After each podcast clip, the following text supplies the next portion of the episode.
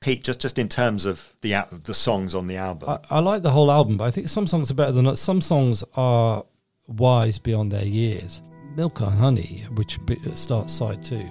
Again, a hugely influential song. I can hear a lot of Nick Drake in this one. Uh, You can sort of hear his sort of young mind almost being blown in real time because so many of his early songs, a lot of the ones that appeared on bootlegs, have got the DNA of Milk and Honey in them. So it's clearly a very important song for him.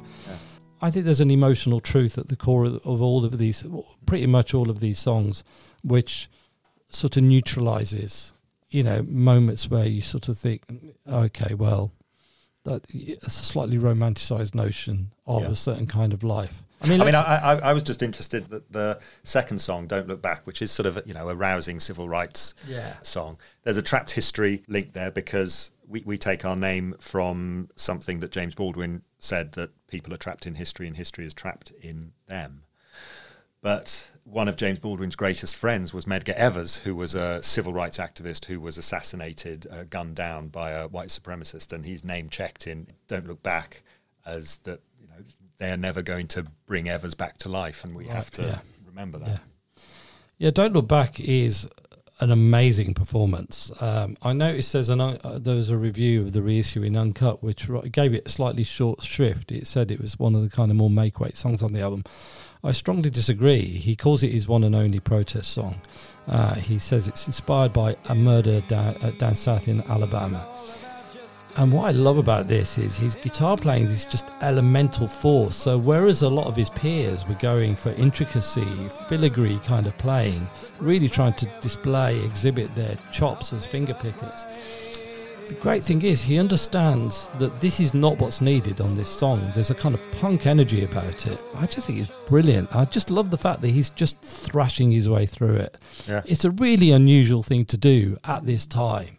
But then you get a song like My Name is Carnival, which is just like mind blowingly good.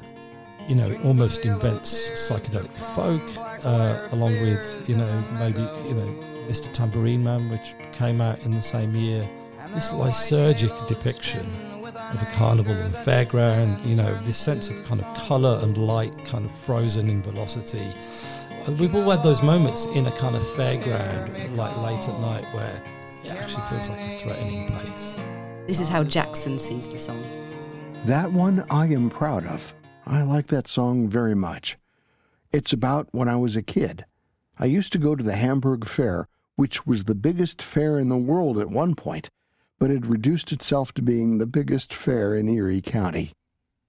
The scariness and the spookiness and the fat lady and the freaks. They aren't freaks, but they are different.